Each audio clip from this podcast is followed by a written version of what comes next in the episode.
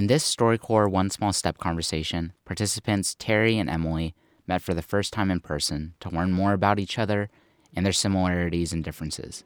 They discussed how their parents were influential to them.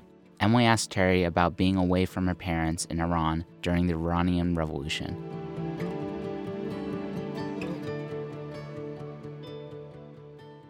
Emily, tell me about one or two people in your life who've had the biggest influence on you and why. I was thinking about that on the way here.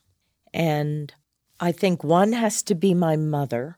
I think she uh, passed down to me an appreciation for some of the wonderful things in life, like, you know, wonderful food. She was a great cook and an appreciation of art and of travel.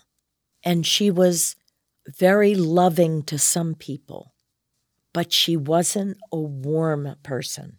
My dad died when I was 12, and at that point, my brother was in boarding school, my sister was away at college, and she and I were home alone and a little bereft after my father died and we ended up moving into New York City, she didn't want me to stay there, so I got sent away to a boarding school in Charleston, South Carolina, where my dad's mother had moved. And there were two teachers there that I just bonded with, and they made me feel so loved and valued.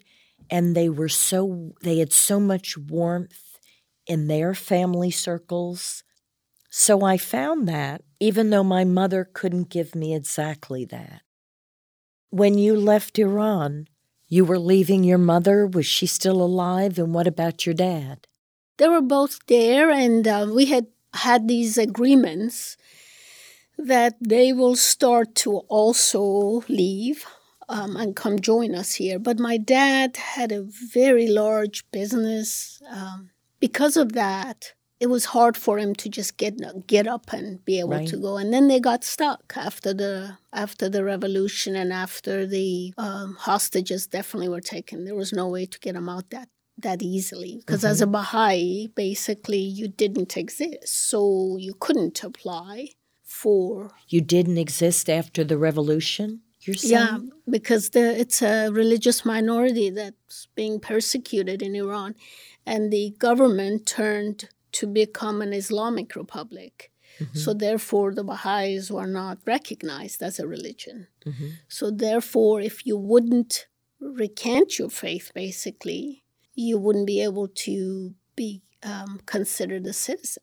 I guess I'm thinking about your mother and how they felt for for you and and I'm just thinking how sad, how hard it must have been for your parents and wondering did they ever come over and spend time with you here? Um, they tried, you know, numerous times. They couldn't. They couldn't get a visa because, again, you had even to, a visitor. Even a visitor, absolutely. Not not because of the U.S. government, yeah. but because of the Iranian government.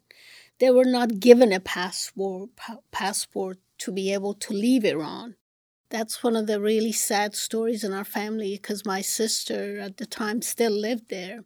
And she tells us the story that mom would go and he, she had become friends with uh, officials because she would go so often yeah. to see if they would let her try again.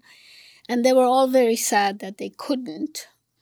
So my mom passed away um, in, in 91. She really taught us how to love humanity um, she always would say, We're all children of the same God.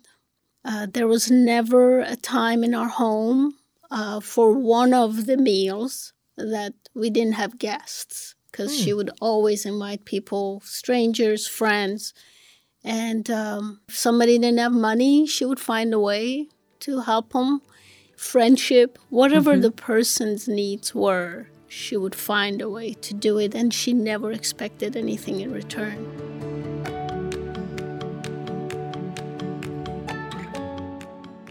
StoryCorps' One Small Step is made possible in part by the Corporation for Public Broadcasting, a private corporation funded by the American people.